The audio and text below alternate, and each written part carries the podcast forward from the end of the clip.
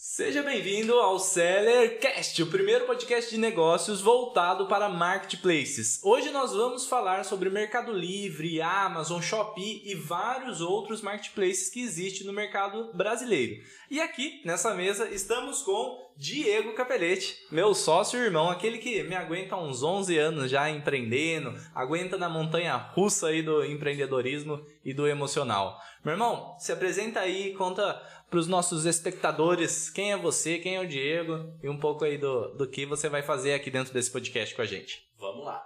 Meu nome é Diego Capelete, irmão desse cara aí sensacional. E estamos na caminhada há 11 anos vendendo em marketplaces, vendendo na internet. Estamos aqui para contribuir com vocês um pouquinho do que a gente sabe, do que a gente conhece, do que a gente viveu nesses 11 anos nessas vendas online. O que fez nossa vida e o que vamos fazer pro resto das nossas vidas, com certeza. Um pouquinho mais pessoal, tenho 34 anos, dois filhos, um tá vindo aí, uma filhota, e um filho de um ano e dez meses. Filho lindo, por sinal, Henriquinho, ah, nosso xodó. Maravilhoso, assim como eu. Pronto. começou, começou, começou. Aí vocês vão conhecendo o, o Diegão. Show de bola, cara. E agora também nosso convidado VIP, que não vai ser tão VIP assim nas próximas podcasts, né? Vai espero que começando a ficar frequente, perde é, a VIPice. Perde a VIPice. então espero que a gente tenha você aí por muitos e muitos episódios como a gente gosta de fazer as coisas constantes aqui e a gente vai fazer esse podcast por muitas e muitas semanas também. Então se prepara, é beleza? Esse convidado se chama Giovanni Bittencourt. Giovanni, conta aí um pouco mais sobre você, quem é você, por que você tá aqui, cara? Bom, cara, tá eu acho que eu vim parar aqui, primeiro quando eu vim conhecer esses caras, foi porque, na verdade, eu tava procurando meu caminho, procurando o que eu ia estudar, o que eu ia fazer na minha vida. Acabei entrando numa faculdade de marketing e tranquei. Aí esse cara aqui foi lá e postou uma vaga para trabalhar com marketing. Aí eu peguei e falei, não, vou destrancar a faculdade e eu vou correr atrás dessa vaga. E aí eu vim parar aqui, trabalhei dentro da BD com eles por um bom tempo, aprendi muita coisa boa sobre marketplace. E a minha função aqui hoje é trazer para vocês, é, trazer a voz do povo, perguntar o que vocês querem saber para eles. E então, aproveita os stories do Bruno para fazer a pergunta de vocês que eu vou ficar de olho lá. Show, show, é Giovanni. Seja muito bem-vindo, cara, ao Sellercast. E como o Giovanni falou, ele começou aqui uns três anos atrás? Três anos atrás. Trabalhou uns dois anos e meio com a gente? Dois anos e meio por aí. Trabalhou uns dois anos e meio, um pouco em marketing, um pouco de edição de imagem, um pouco em expedição, logística. Então ele se iniciou em todos os temas que a gente vai falar aqui dentro desse podcast, que é vender no Mercado Livre, Amazon e outros marketplaces.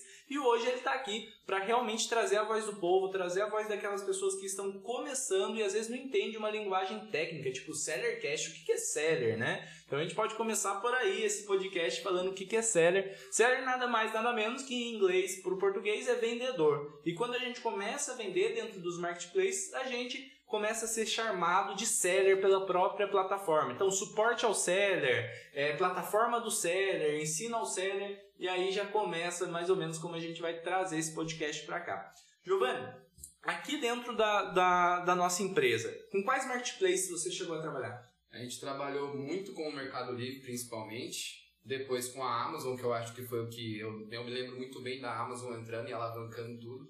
Eu acho que até um pouco antes de eu entrar, vocês já tinham tentado trabalhar com a Amazon antes, e depois vocês voltaram e deu tudo certo, e foi top demais. É, com a B2W, a B2W engloba o que mesmo? É Americanas, Shoptime, Submarino e Sou Barato, eu acho também. Algum, alguma plataforma pequena, mas principalmente Shoptime, Americanas e Submarino. Isso, a gente chegou a trabalhar, eu cheguei a trabalhar, né, quando eu tava aqui com a Shopee. Shopee. E também com os grupos, né, a Cenova, tem, tem outro grupo também além de Cenova, não é? Cenova, para quem não conhece, hoje é Via Varejo, que é Extra, Ponto Frio e Casa Bahia, que por sinal está bem ruim lá dentro. Acho que quando você trabalhava a gente sofria um pouco já, já né? Um pouco com o, eles, o suporte ao seller deles é horrível. Mas às vezes saiu uma vendinha, a gente resolveu. Hoje a gente não trabalha mais com, com a Cenova. Com a Cenova. Hoje a gente está focado em Mercado Livre e Amazon, né? E também ainda vendemos o Magalu, Americanas ah, Magalu. e Shopee. O List você chegou a trabalhar? O List também é um grupo, não é? Que, é, distribui o... para várias plataformas. É, na verdade o List é uma empresa a qual ela é, tem contas dentro do Mercado Livre, Amazon, Ponto Frio, todos os marketplaces e você anuncia o produto lá e eles colocam na conta deles. Entendi. É como se eles fossem donos de vários CNPJs lá dentro e você meio que aluga um para você usar. É mais ou menos por aí, exatamente. E daí você, qual que é a vantagem de você participar do Olish? É que você tem um posicionamento legal, porque é uma conta já bem qualificada lá dentro, né? E você anuncia seu produto e já vai direto para todos os marketplaces. E a desvantagem é que é uma comissão um pouco maior, além de uma mensalidade. Então, nós estamos voltando a trabalhar com o lixo agora e vamos entender, né, Diego? Como Sim. que. Você já está acompanhando lá o lixo? Já viu se saiu vendas? Começou agora os primeiros pedidos. Primeiros pedidos. Demorou um pouquinho, agora que a gente está terminando de cadastrar né, os produtos uhum. e começou os pedidos. Vamos. Faz uns otimistas. Faz um, um mês? Acho que menos que isso, né? Uns 15 dias. Né? A gente já trabalhava com lixo na época, você lembra quanto que a gente vendia? Uns 30 mil por mês? Chegou a vender 30 mil por mês. Mil por é, mês. Na época que a gente deixou um pouquinho meio de lado, no automático, uhum. lá vendia entre 10, 12 mil por mês. Legal. Mas a gente já chegou, quando estava focado, uns 30, 30 mil por mês. Show. Gente, então, para voltar aqui no foco, já, já se apresentou o Diegão, meu irmão, meu sócio, Giovanni, nosso parceiraço aí do Sellercast. Agora eu vou falar um pouco sobre mim há 11 anos empreendendo, desde novembro de 2011, na verdade, eu e o Diego começamos a vender na internet de maneira formal. Em 2010, mais ou menos, a gente começou a comprar do AliExpress, né? Trazia para cá, começou a vender para alguns amigos conhecidos. Quando a gente trouxe uma leva um pouco maior, a gente tem um vídeo lá no nosso YouTube, quem não acompanha o YouTube acompanha lá, que tem um vídeo bem legal falando um pouco dessa história. Mas como na segunda compra a gente já trouxe uma leva um pouquinho maior do que a gente aguentava vender no tete a tete. Aí foi a hora que a gente procurou a solução no Mercado Livre, tudo que a gente anunciou lá vendeu. Isso em 2010 para 2011. Então, quando vocês começaram, não foi no marketplace, vocês não. saíram vendendo para amigos, é. não acabou. Cara, eu tava querendo uma renda para fazer faculdade, tava entrando no direito, o dia tava se formando em direito, não tava? Tava. Quarto ano, mais Quarto, ou menos. quinto ano de direito. E eu queria renda só, queria empreender, porque a gente foi empreendedor desde, desde criança, né? E viu sempre o exemplo do meu pai empreendendo e tal, a gente queria empreender e a gente achou essa solução de vender para os amigos, coisas da China. Chegou uma hora que tinha mais coisas do que a gente tinha de amigo. A gente falou, pô, o que, que, que, que tem, né? Vamos pôr aí nesse tal do Mercado Livre, que era uma plataforma horrorosa no começo. horrorosa e linda, né? Porque não tinha muito bloqueio, é. não tinha. Vendia, cara, a gente vendia qual, qualquer coisa que você anunciasse lá, um prego torto, vendia. A gente vendia costumava de qualquer jeito. Qualquer jeito, cara. Você anunciava qualquer jeito, vendia. E vendia muito. A gente não tava dando conta no início lá de comprar no AliExpress e vender. Hoje a gente já vai falar aqui um pouco mais no, no fundo desse podcast, que não tá tão simples como era, né? Entrar no Mercado Livre, mas hoje ainda é muito rentável e por isso que a gente continua e pretende continuar por muitos anos. Enfim. Aí começamos a vender lá o Diego se for, a gente começou em 2011, a gente abriu empresa, começou a comprar de distribuidoras no Brasil e importar do AliExpress. É, o Diego se formou, abriu um escritório e eu fazia faculdade, me formei na escola, no ensino médio, fazia faculdade de noite e trabalhava no escritorinho dentro de casa, é, vendendo na internet, né? Começamos a vender, vender, vender. Chegou um ponto que o Diego viu que não, né, o sócio deu uma pressionada lá. Tinha que escolher é, uma coisa ou outra. Sócio, cara, você tá viajando um pouquinho aí, né? É. Mas qual que foi, assim, a virada de chave para sair do nível que vocês estavam? Você estava você estava vendendo só para amigos, aí depois você entrou no Mercado Livre. E depois que você entrou no Mercado Livre, qual que foi a virada de chave que você falou, meu, preciso abrir uma empresa? Por quê? Cara, acredito que hum, formalidade primeiro, né? Foi sempre algo que a gente queria, ser formal, ter o dinheiro limpo, porque a gente começou a ganhar bastante dinheiro ali, cara. Acho que nos primeiros meses de empresa a gente começou a tirar limpo uns 10 mil por mês. Não para cada um, porque a gente sempre teve uma mentalidade de reinvestir na empresa, né? Fio, né? É, teve, cara, eu era molecão, queria curtir, queria gastar, mas a gente tirava 300 reais. Eu lembro até hoje, 300 reais por mês e vendo 10, 15, 20 mil reais por mês entrando ali. Era difícil. Mas a gente tirava 300 reais e queria reinvestir. Chegou uma hora que a gente viu que estava ficando grande, a gente precisava é, se formalizar. Fora que a gente foi encontrando alguns fornecedores que eram importadores que precisam de CNPJ também. É isso comprar. que eu ia falar, né? Deve ter algumas vantagens que a partir do momento que você abre esse CNPJ, você tem para você poder veicular a operação. Sim. Fora aí, hoje também está ainda mais fechando esse cerco, né? Cada vez mais as plataformas querem que você seja um CNPJ.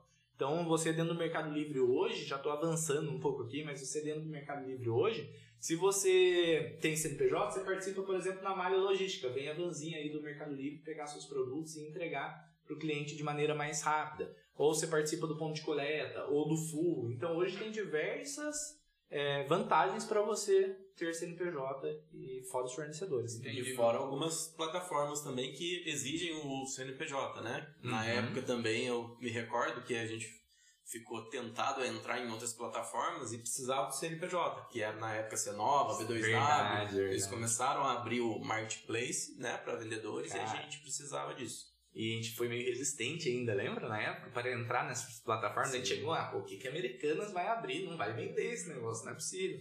Acho que a gente foi entrar uns seis meses depois, um ano depois que... Sim, que eles eles começaram Então vocês chegaram a ver a abertura desses marketplaces. Sim, chegamos Viram a o ver. Americanas abrindo, viu os Uhum. outros abrindo. Na época era mais o Mercado Livre. que Só o Mercado Livre, Mercado Marketplace era só o Mercado Livre e uma plataforma mais amadora, o LX, que o pessoal ainda vendia bastante pelo LX. Mas Entendi. Marketplace mesmo, só Mercado Só Livre que eu lembro. Eu achava que já tinha Americanas antes, e depois que veio. A... Americanos é super recente, estamos falando de 8 anos, 7 anos de Marketplace, eu acredito. Entendi. Então foi mais ou menos aí a, a virada de chave que a gente decidiu, pô, vamos ser formal, mas ainda continuava comprando ali do AliExpress, né? Que foi com CPF, vendendo como CNPJ. No começo é uma, foi uma bagunça a nossa vida fiscal. Nossa vida, a gente queria ser certo, mas ah, não dava. Tipo, pô, a gente comprava no AliExpress mais barato, a gente queria vender ali, não tinha tanta vantagem de plataforma como tem hoje. E a gente foi enrolando. Nossos três primeiros anos ali fiscal foi uma doideira. Dá até arrepio, né? Hoje em dia, graças a Deus, a gente posta 100% das nossas vendas com nota fiscal, tudo é redondo. Mas lá no começo. A então, compra também, né, com nota fiscal. A compra. No início era muito difícil, tinha fornecedor que dava nota fiscal.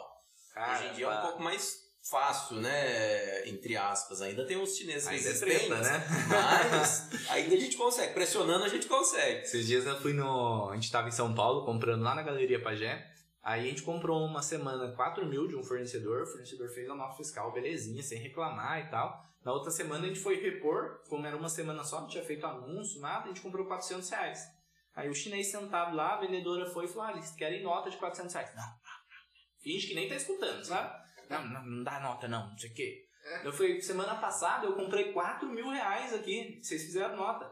Ele pensou que eu tava falando que eu ia comprar 4 mil reais naquela hora. Não, 4 mil reais eu faço nota. 4 mil Ah. reais eu faço nota. Ah, Então tem esse aperto do outro lado Não, também, é- que tem que pressionar tem os que pressionar. caras pra eles poderem dar a nota fiscal e conseguir regularizar tudo, né? Tem que pressionar, cara. Tem que pressionar. Chinês tem que pressionar, infelizmente, ali. A maior parte, não tô é, generalizando, falando que é 100%. Tem muito chinês no Brasil trabalhando de forma muito correta, mas a maior parte eles querem sonegar e aí acaba prejudicando a gente. Então, não, para quem tá começando, não compre sem nota fiscal, gente. Já começa da maneira certa. Hoje, se você for CNPJ, começa belezinha. Não compre no fornecedor, apesar de ser tentador, se ele não te der nota fiscal de jeito nenhum. Nesse caso que você tá contando, foi numa distribuidora ou foi numa importadora? Cara, lá dentro da Galeria Pagé, elas são várias boxes. Não sei se você já, você já foi lá. Eu vi os stories que você postou. É, é, são várias lojinhas, né? Tem uns chineses que alugam 3, 4, 5 lojinhas, então foi lá dentro. Nada mais é que aqueles chineses, na maior parte, são distribuidores.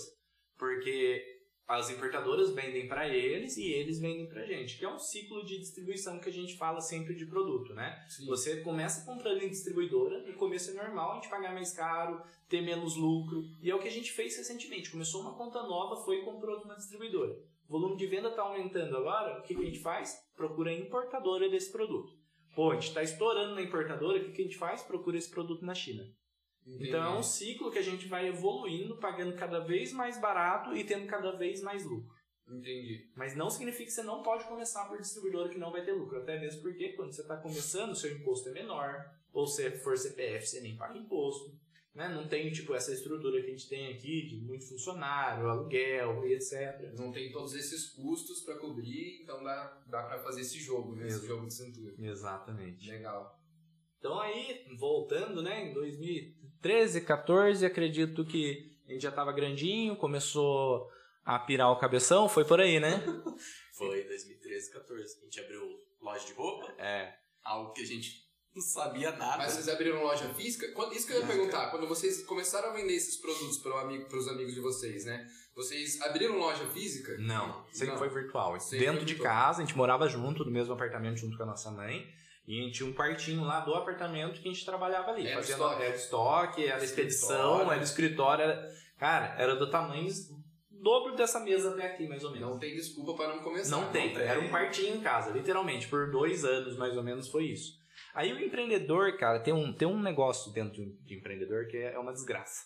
Que se você é empreendedor e começou um negócio, não caia nessa igual a gente caiu. Quando você abre seu primeiro negócio e seu primeiro negócio dá muito certo, você vira o Superman. Hum, Acho que sabe tudo.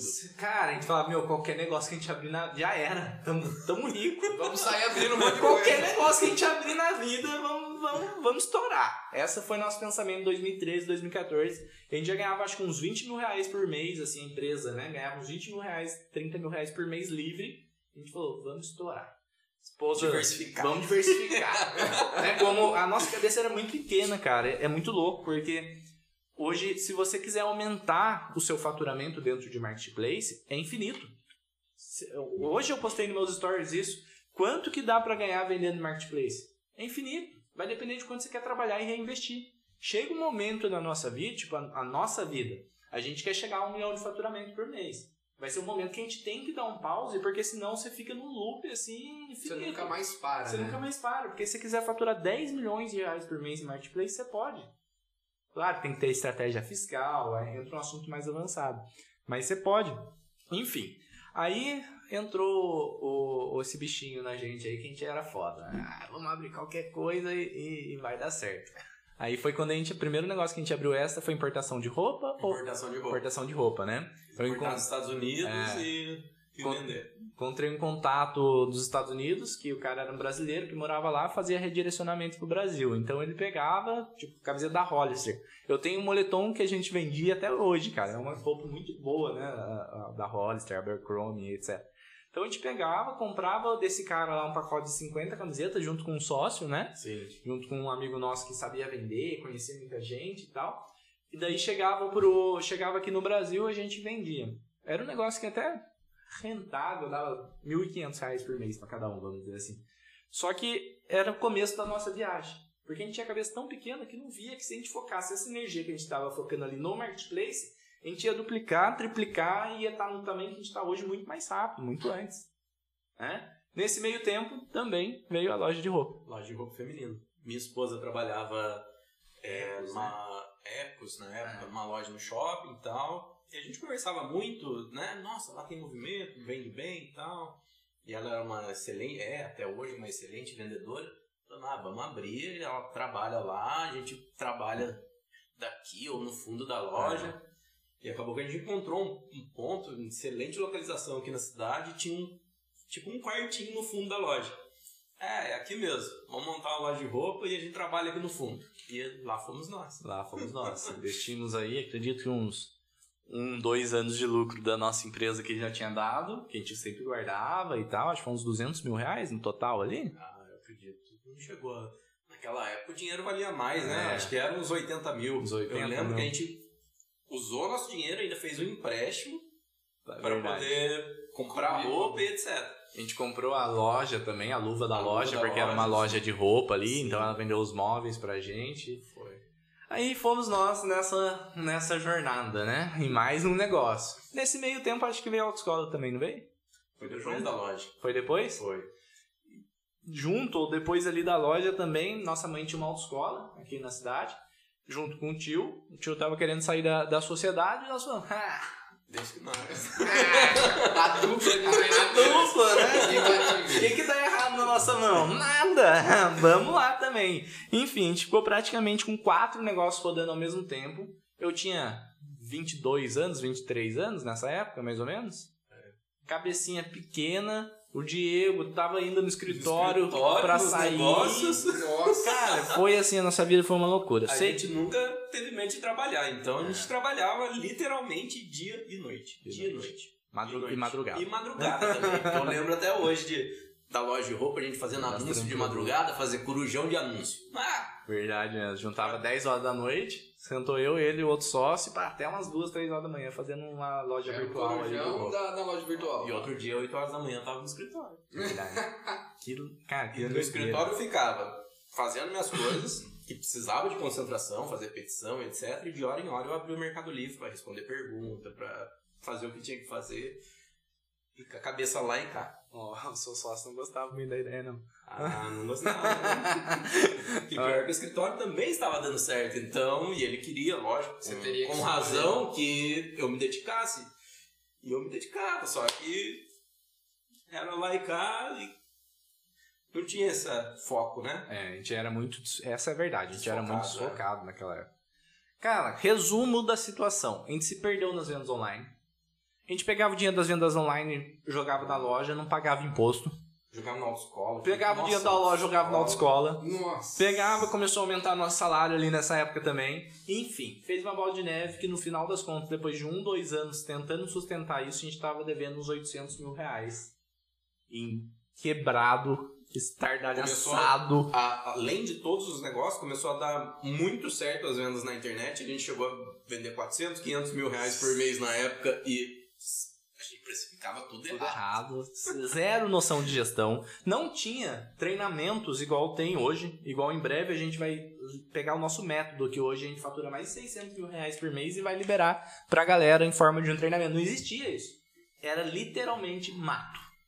Venda online era Não tinha literalmente livro, não tinha nada. Nada, nada, nada. Aí nada. misturou tudo isso, porque não tinha acesso a esse tipo de informação. Uhum. Hoje a gente tem um problema muito grande, eu acho, na internet, que é excesso de informação, Informação. e você não sabe quem que você vai seguir, quem que tem um método decente, quem que Sim. vai realmente te mostrar coisas que são verdadeiras, né? Exato. E depois, juntou o fato de vocês terem se sentido Superman, que você Uhum. falou, e ainda ter que aprender com todos esses negócios abertos, todas as obrigações fiscais, para não deixar o bonde afundar. Gestão de fluxo de caixa, fiscal, jurídico, preço. Cara, a gente era muito. Sem te contar na umas- loja, a gente precificava É tudo errado. A gente pegava. De uma época que a gente trabalhava, começou a crescer bastante na Americanas. Isso a gente já tava na Americanas. E lá era muito buy box. Então quem tinha o menor preço, Vendia. vendia.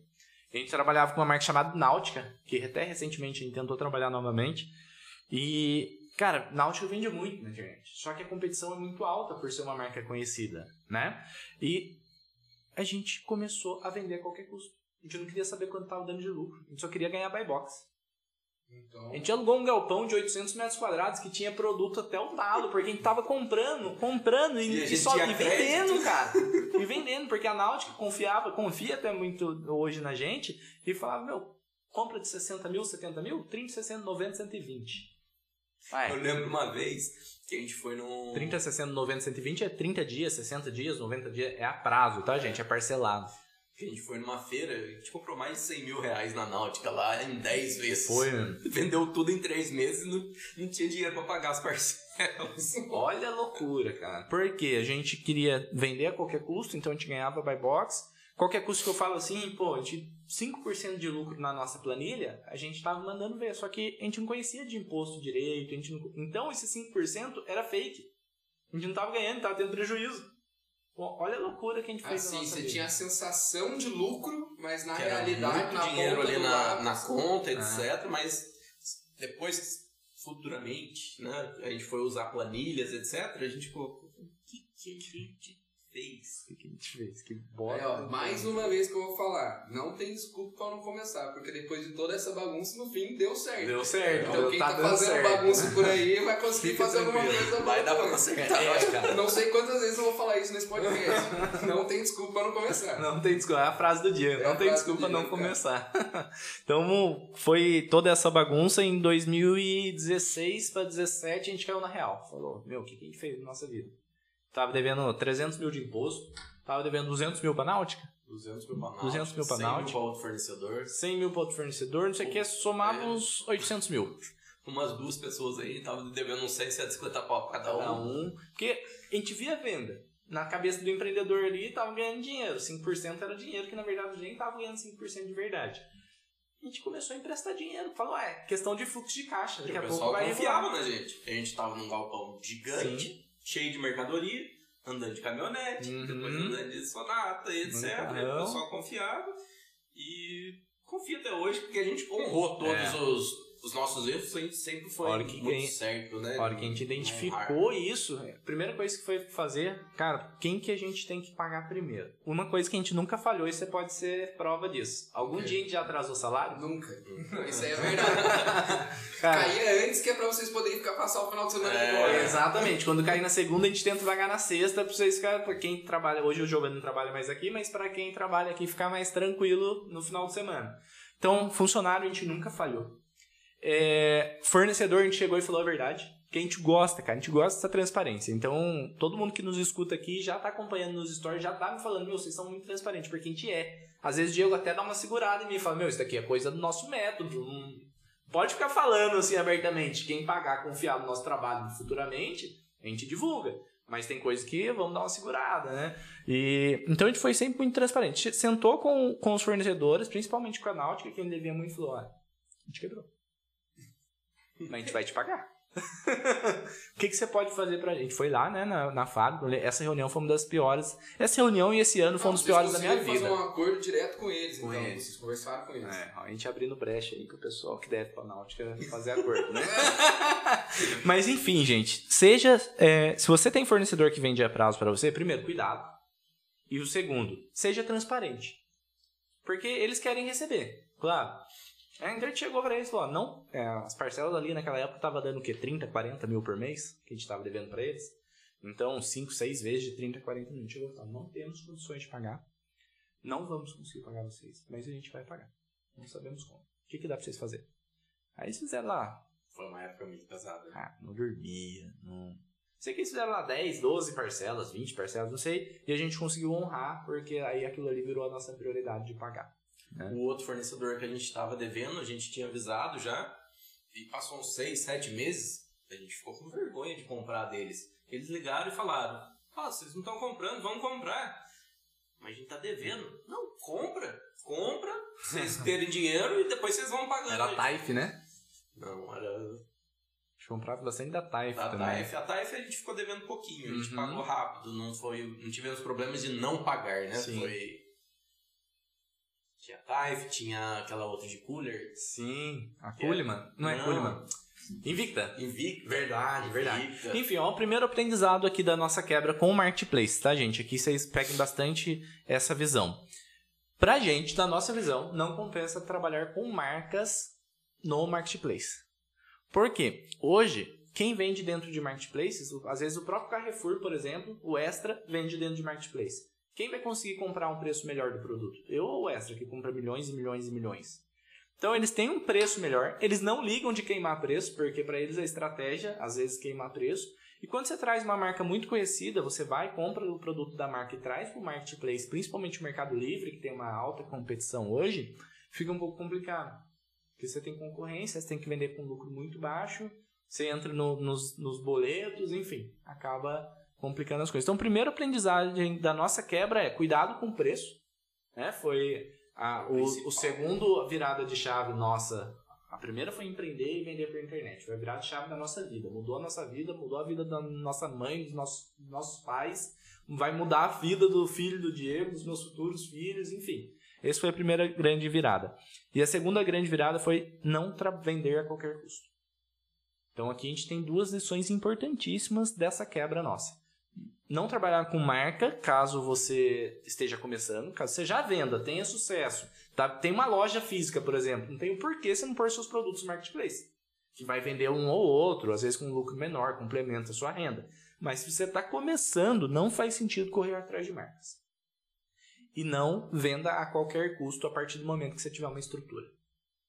Tá trabalhando sozinho em casa, tá trabalhando ali só você e sua esposa, só você e seu irmão, ali no caso meu, de boa você ter 5% de lucro, 10% de lucro. Aluguel, a partir do momento que você tem aluguel, funcionário, tem é, internet para pagar, tem toda essa estrutura que a gente Imposto paga aqui, alto, né? imposto alto, né? Líquida de imposto, você precisa ter uma margem de lucro acima dos 15% aí, pelo menos. Isso você tá falando em cima dos produtos. Em cima da venda 15% dos produtos. da venda Então, produto. se a gente Já descontando nota fiscal, que é o imposto, o custo da embalagem, o custo da mercadoria, etc. É, entre aspas, limpo, né? É, Só o- pra... É o, um lucro bruto líquido. É. Brincadeira. A gente chama essa- esse, esse nome técnico de margem de contribuição. É o preço de venda. Margem de contribuição é o preço de venda menos custo da mercadoria, menos imposto, menos porcentagem que o marketplace cobra, menos embalagem, menos ads. Ou seja, o que sobra depois de uma venda. Essa é a margem de contribuição. Por que, que esse daqui não é o lucro líquido de uma empresa que depois tem aluguel, tem funcionário, tem tudo isso? Então a margem de contribuição ali, a gente hoje busca 20%. Porque a gente- nossa estrutura é muito grande. Agora, para quem está começando, buscar 10%, 15%, beleza. A partir do momento de ter um aluguel acima de 15%. Não caia nessa de buy box e ficar. Bom, eu acho que dá pra gente aproveitar esse gancho do que você tá falando pra gente poder passar pra eles o que fazer pra abrir. Beleza. né? Vamos começar hoje um marketplace. O que, que a gente faz? Beleza. Vou começar hoje. O que, que eu faço? Pra onde eu vou primeiro? Tá. Primeira coisa, você precisa encontrar fornecedor. Tá? Então, para quem mora no estado de São Paulo, tem uma vantagem extra, uma, como eu chamo ali, às vezes, uma vida extra. No, vamos gamificar o negócio, né? Você tem uma vidinha a mais ali dentro do, do seu negócio. Então, primeiro passo para você começar a achar um fornecedor. Em São Paulo, para quem mora em São Paulo ou próximo da capital ali, é visitar São Paulo. Então, é, Galeria Pagé tem na 25 de março e tem no Paris Braz. Rua 25 de março, Santa Efigênia, Avenida Senador Queiroz, é, Braz, Paris, Rua Hahnemann, Rua Valtier. Essas ruas já são. Se você pegar um dia para rodar essas ruas, você já vai achar fornecedor suficiente.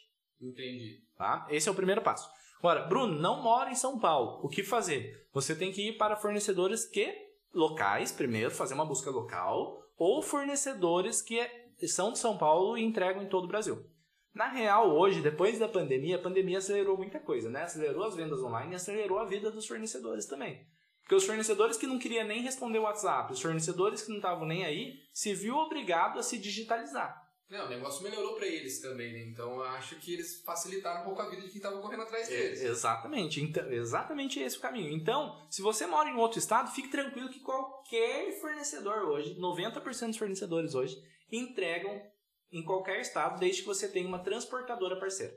Entendi. Tá? Aí, no caso, ele- a pessoa teria que contratar uma transportadora parceira que vai buscar o produto lá com o fornecedor e trazer Exatamente. pro seu estado. Em qualquer cidade acima de 50 mil habitantes, existe uma transportadora que faz rota para São Paulo, por exemplo, toda semana. Entendi. Ah, modo no Nordeste, existe? Existe. Hoje em dia também tem muito ônibus, né? Ônibus. As empresas de ônibus já estão fazendo isso. Então, As empresas de turismo. Ah, os ônibus É. levam os produtos? né, os empresas de turismo e rodoviário, por exemplo. Olha que dica top que o Diego acabou de dar aqui, eu vou complementar. Se você mora numa cidade pequena que não tenha esse turismo, vai numa cidade próxima. Mas se você mora numa cidade de 50 mil habitantes, vai até a rodoviária e veja se o ônibus de São Paulo, Pássaro Marrom, Ouro, Rio Verde, qualquer uma, traz essa mercadoria para você. Entendi. Porque às vezes eles voltam com o ônibus vazio de bagagem, eles pegam e aproveitam para vender o frete. São empresas de frete hoje também Ah, muito boa. Então, você faz uma busca ali de uma transportadora parceira e também faz essa, essa busca em rodoviária que vai te ajudar bastante. eu já cheguei a comprar artigo de papelaria dessa forma uma vez. Eu fiz um cartão de visita pro empreendimento da minha mãe, Veio de comprei ônibus. e veio de ônibus, eu busquei no guichê do Cometa. É, exatamente. Então, então eles fazem esse serviço de frete para produtos também. Então se Sim. quiser comprar com um fornecedor morar numa Uhum. cidade distante, eles trazem pra gente. Sim. Dica de ouro, então. mais Dica de uma. ouro, cara. Dica de ouro. É um insight muito poderoso, porque eu já vi pessoas conhecidas de Campo Grande, ou seja, lá, Mato Grosso, Mato Grosso do Sul, comprar mercadoria de São Paulo. Entendi. Olha que doideira. Né? Então tem todas essas artimanhas aí pra não ficar parado mais uma vez. Não E- tem desculpa pra não Não começar. tem desculpa não e começar. quando é merc- você começa, são pequenos volumes, vamos dizer assim. E normalmente as empresas de ônibus saem mais barato que a transportadora. A partir do momento que é 8, 9, 10 caixas, a transportadora começa a ficar mais barata do que o ônibus. Verdade. Entendi, porque o ônibus eu acho que ele não cobra por peso, é por peso? Por pacote, geralmente. É por pacote, o tamanho, não, o espaço que, É, que vai uhum. ocupar ali, que é o- a métrica que eles usam pra cobrar, né? Sim, por pacote.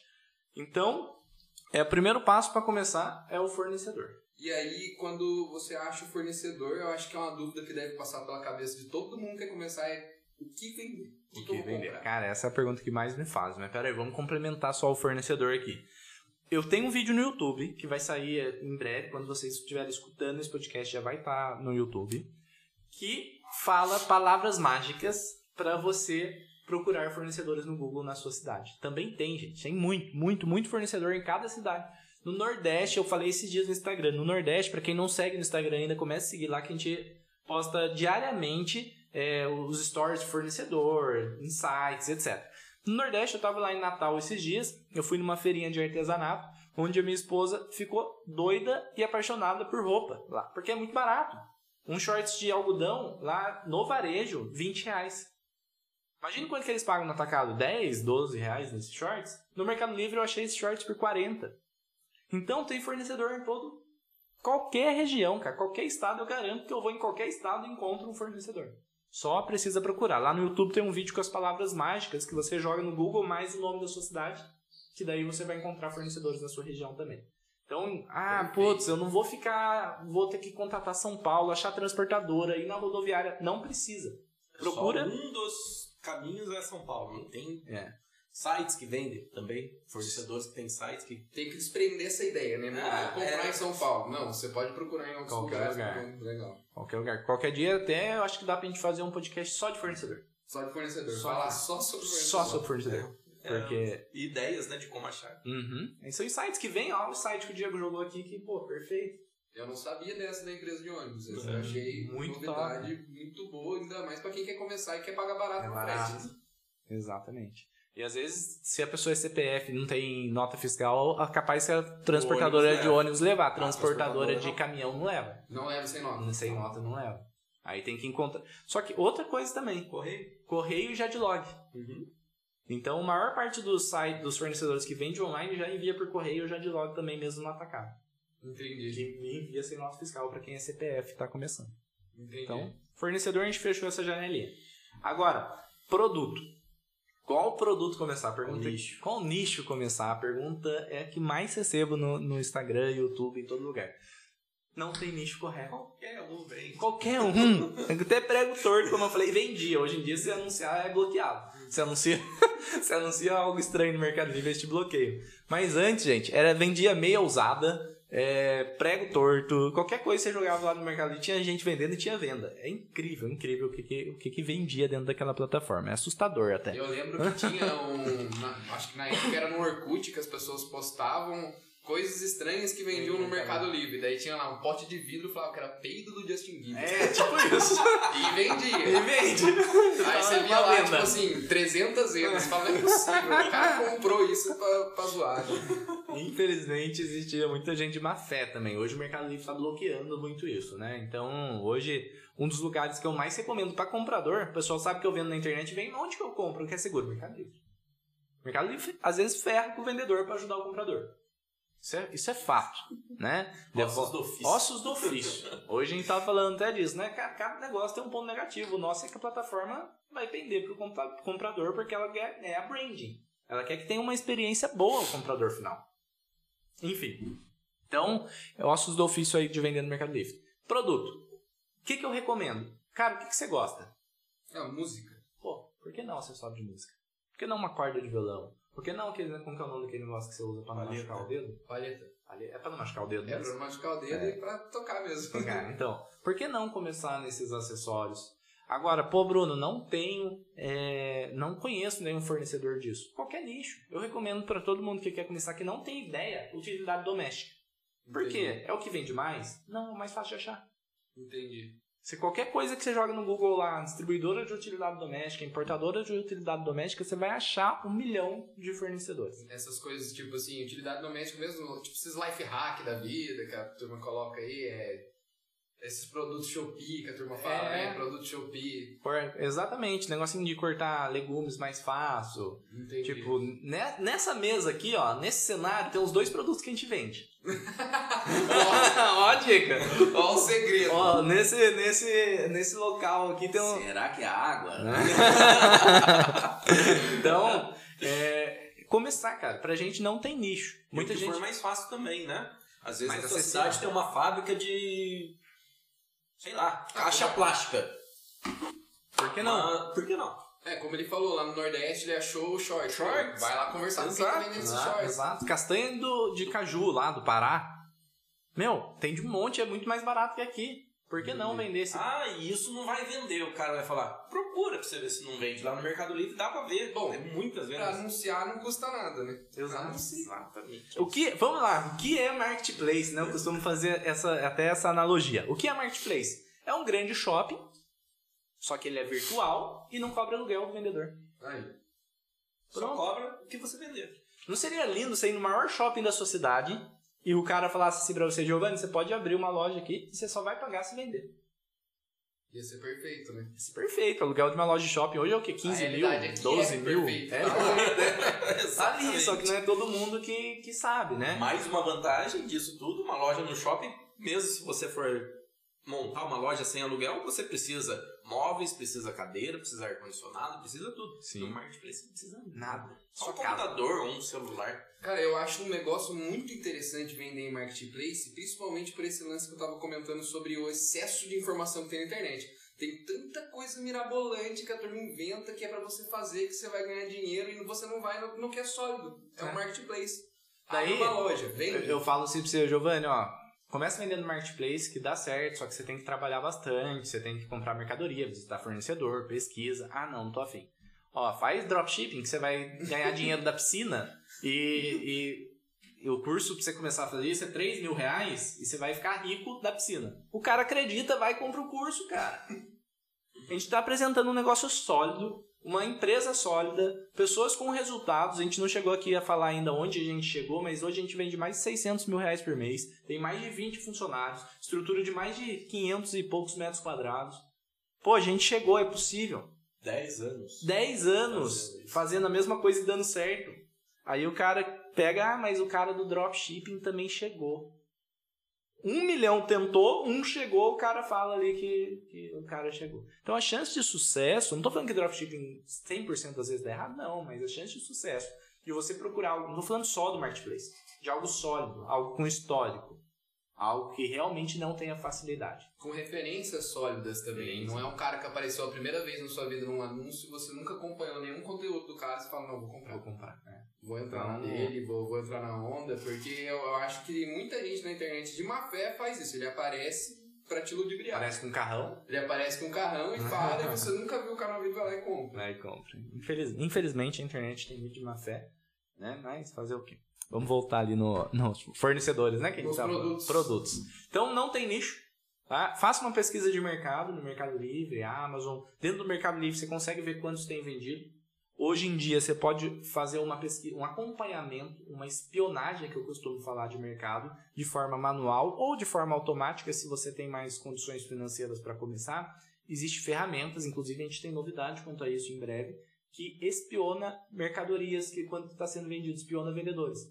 Então você consegue ver o que está vendendo dentro do Mercado Livre para realmente seguir e comprar. Ajuda demais. Só que não é obrigatório, não é necessário. Você Entendi. consegue começar sem, tranquilamente. Então, essa eu acho que é uma dúvida que deve tentar muito na cabeça das pessoas. Elas vão lá, vão escolher o produto. Ah, eu quero vender esse aqui. Uhum. Aí, com certeza, muita gente vai lá, vai abrir o, ma- o Mercado Livre e vai ver, meu, o pessoal tá vendendo por tanto.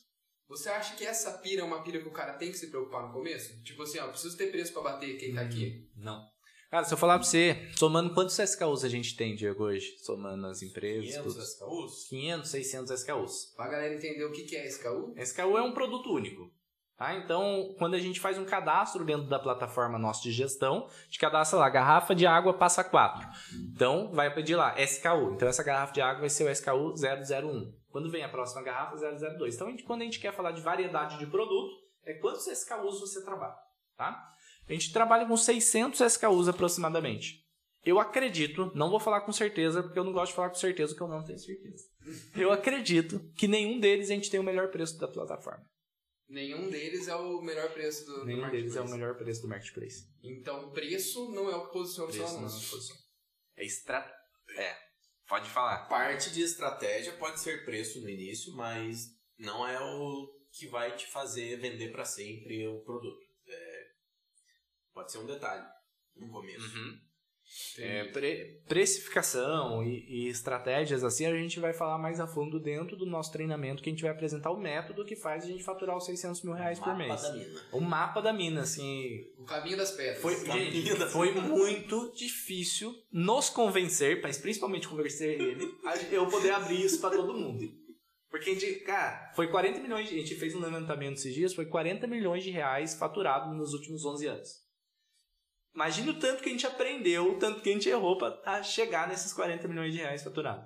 Então, por um valor assim besta, que eu pagaria cinco vezes mais, as pessoas vão ter acesso a um treinamento onde a gente vai falar o mapa da mina, como ele falou ali, o passo a passo. Inclusive, vou deixar aqui na descrição aqui desse podcast, desse vídeo, a lista de espera. Então, se você tem interesse em aprender o passo a passo do método Seller Pro, que a gente chamou, né? Que é o Seller Cash, Seller Pro e tudo, você se inscreve lá que você vai ser um dos primeiros a ficar sabendo quando a gente abrir o treinamento para você ser, para você participar, beleza? Então, preço, você tem que se preocupar, entre aspas, é, tem que ficar atento, mas não deve se preocupar. É claro que se o concorrente está vendendo, isso aqui é muito barato, não vai dar para fazer essa comparação. Esse microfone, se o concorrente em primeiro lugar está vendendo a 100 reais e você vai conseguir vender a 300, esquece. Mas se o concorrente está vendendo a 100, você vai conseguir vender até uns 130, cara, dá jogo ainda. É só seguir um método, seguir uma estratégia validada que você vai chegar lá em primeiro lugar também e vai conseguir aumentar o seu preço por até mais caro que o concorrente. Até porque eu acho que é o menor dos casos, mas já aconteceu comigo de eu entrar no Mercado Livre e comprar um produto e olhar e falar, não, isso tá barato demais. Deixa eu dar mais uma olhada. Eu não vou comprar de isso. errado. É, Tem algo de errado aí. Então, eu acho que realmente, né, o preço não é o que, que posiciona o seu anúncio. Serve de estratégia de vendas, Sim. que nem você falou. E aí depois que eu Não, comprei... não sei se eu vou te dar um susto, tá? Ah. Ou se eu vou assustar quem só compra e não vende ainda por Mercado Livre. Mas acontece muito. Eu acredito que 70% dos compradores de Mercado Livre não vem preço, e sim posicionamento. Então, geralmente, se você compra o primeiro posicionado, geralmente, você pode fazer essa pesquisa, não é o mais barato. Entendi. Não é o mais barato. Porque o cara usa uma estratégia para chegar lá e aumenta o preço. E você pensa que por estar em primeiro, ele é o melhor. É, ou tá escrito lá mais vendido, e aí você Exatamente. vai e compra, porque Você é o mais acha vendido. que é o mais vendido, então é o melhor, mais barato, É, etc. O melhor Então, preço, do melhor fornecedor possível, do Exato. melhor vendedor possível, né? Então, no, no jogo do Mercado Livre ali, o nosso jogo é conseguir chegar na primeira página. Após a gente usando uma estratégia, a gente chega na primeira página, a gente vai aumentando o preço até um preço, uma lucratividade muito boa. Entendi. Então, esse é o, o game do Mercado Livre. Desculpa, cortei você aí. É, não, é pra continuar. A gente já comprou o produto, já sei o fornecedor, agora tá na hora de anunciar. Uhum. Como é que eu sei pra onde eu vou? Eu vou Legal. anunciar na onde primeiro? Por que, que compensa o Mercado Livre? Perfeito. Quer falar todos os marketplaces que existe de possibilidade das pessoas anunciarem? Vamos lá. Americanas, que é o gru- grupo B- B2W. C9, que a gente já falou que não gosta muito. Já deu spoiler. Já não deu anuncie, spoiler. não anuncie. Shopee, Shopee. Mercado Livre, Amazon. Estou esquecendo de algum. Magalu. Magalu. Magalu legalzinho. O... Daí tem outros também, que é o Wish, que... Carrefour. Madeira e Madeira. Da Fit. Da Fit, pra quem trabalha com moda, deve ser muito bom. A gente nunca trabalhou, então a gente não é. pode falar. Mas se eu trabalhasse com moda, o primeiro que eu ia me inscrever, me inscrever no da Fit. Porque da Fit é da Fit Netshoes. Ah, sim. Então se eu trabalhasse com moda, é o primeiro A marketplace. Netflix é bem popular, né? Sim, é muito grande, são muito grandes. Quem procura moda, procura às vezes primeiro lá do que no Mercado Livre, né? E vira e mexe vai abrindo uns marketplaces. mas AliEx- não re- AliExpress. AliExpress, que começou a vender no Brasil também. Só vendendo no Brasil agora. É, o AliExpress, pra quem não sabe, é um Começou site. a vender não, né? Já vende Abriu para tempo, é. Como marketplace para nós vendedores Ah, vender. vendedor brasileiro Pode no vender AliExpress. isso. Ah, O AliExpress é o maior- um dos maiores marketplaces do mundo, né? O primeiro é a Amazon, o segundo é o grupo Alibaba AliExpress. Então, o AliExpress, muita gente já deve ter conhecido de comprar suas moambinhas ali, chegar aqui no Brasil, até tem muita gente, como a gente começou, comprando no AliExpress e vendendo no Ah, Mercado. Livre. É, é um fornecedor, tá, gente? É uma dica de fornecedor. Pra começar, não tem mal nenhum você começar ali. Então, o AliExpress, ele vem com a proposta agora pro Brasil, no ano passado, de, no ano 2021, do vendedor brasileiro também poder vender dentro da plataforma e não só comprar. Nós entramos, integração com a nossa plataforma Hub, que a gente chama, depois a gente vai falar um pouco sobre isso, não existe. E pra gente não ter venda relevante para compensar, né? Vendia uma, vendia por dia ali. É, chegou a vender um pouquinho mais, só que não compensava a atenção que tinha que dar naquele momento, sendo Sim. que não estava integrado na- no nosso hub. Daí era muita energia gasta. Deixa rodar um pouquinho aí, É. eles consertaram os, É, os etc. que tem. Minha É, visão do AliExpress pro Brasil. Possivelmente, eles não vão ficar tão grandes igual o Mercado Livre ou igual eles são no, no mundo inteiro, porque o brasileiro já tem formado a opinião sobre o AliExpress. É comprar barato e demorar para chegar. Então, quando o vendedor brasileiro entra ali para vender dentro do AliExpress, o preço é mais caro que da China e chega mais rápido. Só que o, o comprador brasileiro que procura no AliExpress não tá nem aí por prazo. Ele quer coisa barata, que demore 30, 60 dias para chegar. Então, minha visão é por isso que não vingou até hoje e por isso que vai demorar para vingar. Ah, Bruno, mas Shopee também é um, é um marketplace estrangeiro que chegou aqui no Brasil e está estourando. Mas qual brasileiro que conhecia Shopee? Quantos por cento do Brasil conhecia Shopee antes deles chegarem no Brasil? Sim, eles fizeram um trabalho muito bom para chegar aqui no Brasil e ficar popular. Queimaram que muito o- dinheiro. É, muito dinheiro. Esse ano, se eu não me engano, foi 5 bilhões de dólares de prejuízo já a Shopee teve. Eles Nossa. estão queimando dinheiro ainda. Pra se transformar em referência. Tá dando certo. Tá uma bagunça ainda, a gente vai falar sobre isso, mas tá dando certo. Né, Eles estão crescendo, os compradores estão conhecendo e etc. Mas enfim, o Diego falou todos os marketplaces. Eu, Bruno, começaria hoje com o Mercado Livre e Amazon, se eu fosse part-time, ou seja, se eu tivesse duas horas por dia para fazer esse negócio. E se eu tivesse full-time, eu entraria Amazon, Mercado Livre e Shopee. Sua opinião difere alguma coisa? Não. Acredito que é isso, né? Eu ouvi dizer que para você abrir o Mercado Livre, ele já é uma coisa bem tranquila. Muita gente já tem conta no Mercado Livre, mesmo não vendendo nada. Às vezes compra para anunciar, sei lá, uma televisão vai vender. Sim. Já, já faz a conta ali. Mas para fazer a Amazon, eu ouvi dizer que é um monte de problema, que ninguém consegue fazer, ver a galera reclamando na internet. Por quê e como que vocês conseguiram fazer? Então, vamos lá. O Mercado Livre, a gente tem que pôr uma coisa na nossa visão primeiro do abrir a cabeça de quem vai começar a vender. O Mercado Livre é o maior do Brasil, é o mais fácil de trabalhar, é o mais sólido, só que é o mais difícil de começar a vender. Então você vai fazer seu cadastro rápido. Mas hoje tem uma trava no Mercado Livre, isso pode mudar a qualquer momento, que o Mercado Livre vive mudando, mas hoje tem uma trava no Mercado Livre que são a famosa 10 primeiras vendas. O que, que essas 10 primeiras vendas representam? Todo mundo que já comprou no Mercado Livre sabe que o vendedor tem um termômetro. Geralmente a gente procura quem tem o termômetro verde ou medalha, né? Mercado Líder. Quando você começa a vender, você não tem esse termômetro. Fica lá desativado, fala se vendedor é novo. Você não tem credibilidade dentro da plataforma. A partir do momento que você faz 10 primeiras vendas e você faz tudo certinho, vendeu, entregou, não teve reclamação, você ganha o termômetro verde. E sua conta destrava. Você começa a vender mais. Até chegar numa 50 vendas que libera o Ads, que é a hora que sua conta começa a, a deslanchar mesmo. Então você precisa dessas 10 vendas para você destravar. Pra destravar. E cara, hoje em dia essas 10 vendas está muito difícil de fazer. Porque o Mercado Livre não aguentou o crescimento da pandemia. Na minha visão, o Mercado Livre não aguentou o crescimento da pandemia. Começou a atrasar pacote, começou a fazer um monte de coisa. Então o que, que eles fizeram? Eles deram uma bloqueada na entrada de novos vendedores. Eles falaram, cara, vamos confiar em quem está aqui com a gente, vamos aguentar o volume dessa galera, vamos construir um monte de centros de distribuição. Porque hoje, esse ano, eles investiram 17 bilhões de reais no Brasil, é um investimento nunca visto em marketplace.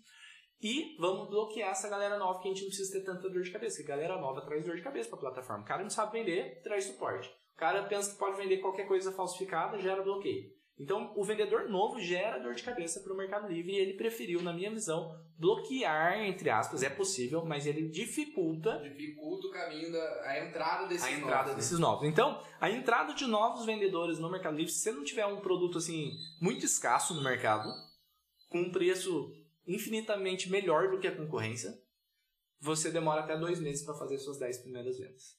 Então, o que, que o Mercado Livre faz? Ó, você vende esse pedestal de microfone aqui. O Mercado Livre vai, libera. Daqui uma semana ele vê se você tá firme ali ainda, ele libera uma venda para você. Vendeu, você leva no correio, demora para entregar uns 3, 4 dias na casa do cliente, chega. Viu que não teve reclamação? Ele mostra seu anúncio novo. Aí, por- por enquanto, seu anúncio é um fantasma dentro do Ah, Mercado Livre. Então, é, não existe segredo para você desbloquear mais rápido, é paciência. Existem alguns métodos que a gente pode divulgar Sim. no nosso treinamento, vai ensinar. Mas se você chegar cru sem informação nenhuma, vai pagar pau. A verdade é que não existe atalho. Exato. Não tem atalho. Não tem. Tem gente que ensina aí no YouTube, ah, envia seu link para um amigo que não vai, dar, vai acontecer nada. Cara, você vai gerar bloqueio. E eu sou muito contra esses atalhos, porque, meu, conta do Mercado Livre hoje, nossa, deve valer aí uns. Cada conta que a gente tem, um, dois milhões de reais. Ah, a conta, A ela- conta, ela porque- passa a valer uma coisa. Ela, porque ela tem o estoque, é a empresa, né? Sim. Então vamos- não significa que alguém vai chegar e comprar, mas que vale, se pôr no valuation ali empresarial, vale tranquilamente isso. Meu, como que alguém ensina você a destruir um bem? A conta do Mercado Livre é um bem seu. Então alguém está ensinando algo errado para destruir um bem seu que no futuro pode valer milhões de reais. e você destruiu aquilo ali, por exemplo, você usou o seu CPF para construir aquilo ali, perdeu, você não pode abrir outra conta com o seu CPF. Ah, vou tentar de novo. Já Já era. Ou o seu CNPJ. Você fica uns dois anos ali meio que banido da plataforma pra você poder voltar de novo a conseguir abrir uma nova conta. Nossa, então é importante saber o passo a passo É, do início aí. Cara, é muito não... importante. Não faça. Se você não tem um método, não pegue atalhos. Não fique buscando no YouTube como fazer as 10 primeiras vendas mais rápido. Porque vai aparecer um monte de charlatão. Anuncia, vai. Anuncia seu produto e tenha paciência. Então, por que eu dei essa volta toda, tá? Você perguntou da Amazon, eu falei do Mercado Livre, né? Porque o Mercado Livre, a longo prazo, eu tenho certeza. Você já viu o filme da Tsunami? Filme da Tsunami? É. Um filme chamado Tsunami, Eu acho que já. que né? mostra um tsunami se formando. Todo mundo tá na praia lá, tranquilão, daí a água do mar começa a secar.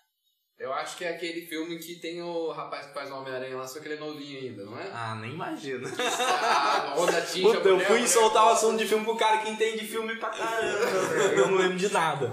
Mas eu lembro dessa cena, tá? Tsunami formando. Vamos focar na Tsunami formando. For- Isso, foco na tsunami formando. Tsunami, quando vai se formar, na minha cabeça, se tiver algum entendido de tsunami aí que me corrija, mas ela suga toda a água do mar ali, ela vai sugando, sugando, sugando, sugando, sugando, sugando por um bom período e ela forma uma onda gigantesca que destrói tudo. Na minha visão, o Mercado Livre está acontecendo a mesma coisa. Eles investiram 17 bilhões de reais no Brasil e ninguém viu ainda o resultado desses 17 bilhões. Porque eles estão abrindo muitos centros de distribuição. O Full eh, recentemente aumentou para mais 150. Trabalhava com 130 cidades que entregavam no mesmo dia ou no máximo 24 horas. Aumentou mais 150. São 200 e poucas cidades no Brasil agora que entregam até 24 horas.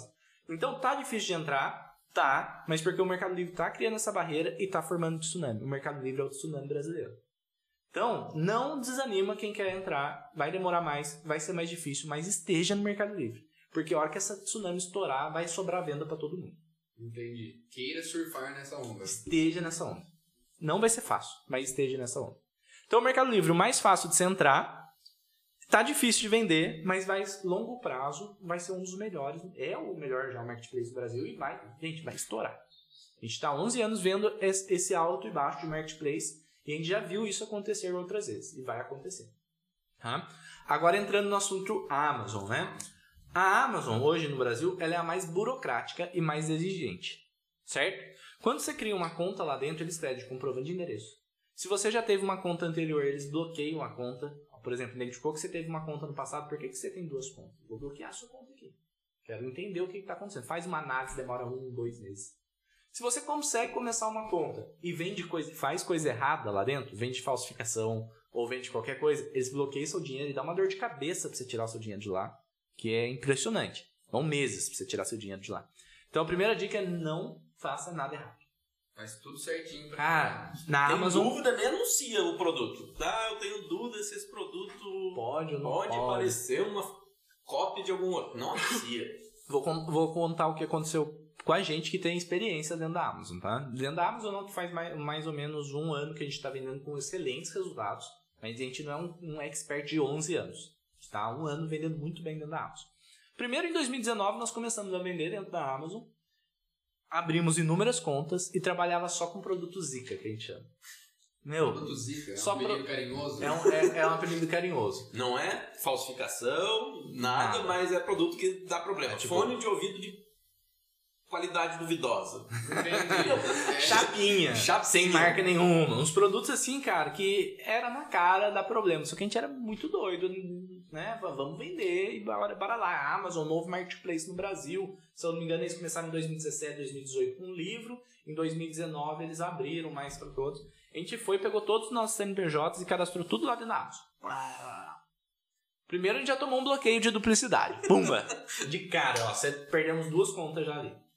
Daí. Eu era o mesmo CNPJ, eu era sócio, você É. era sócio dos, dos dois. dos dois. Então eles falaram, meu, por que, que vocês estão.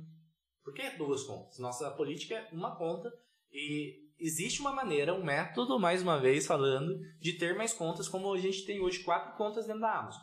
Mas existe um porquê você pode, baseado em lei, não estou falando de hackzinho, não estou falando nada. Baseado em lei não, né? Na regra da marketplace, a gente encontrou lá uma brecha, entre aspas, que você pode ter quatro contas. Seguindo o nosso método, você consegue ter quatro contas, tá? Mas para quem está começando, não tenha mais de uma conta. É o primeiro bloqueio que a gente tomou.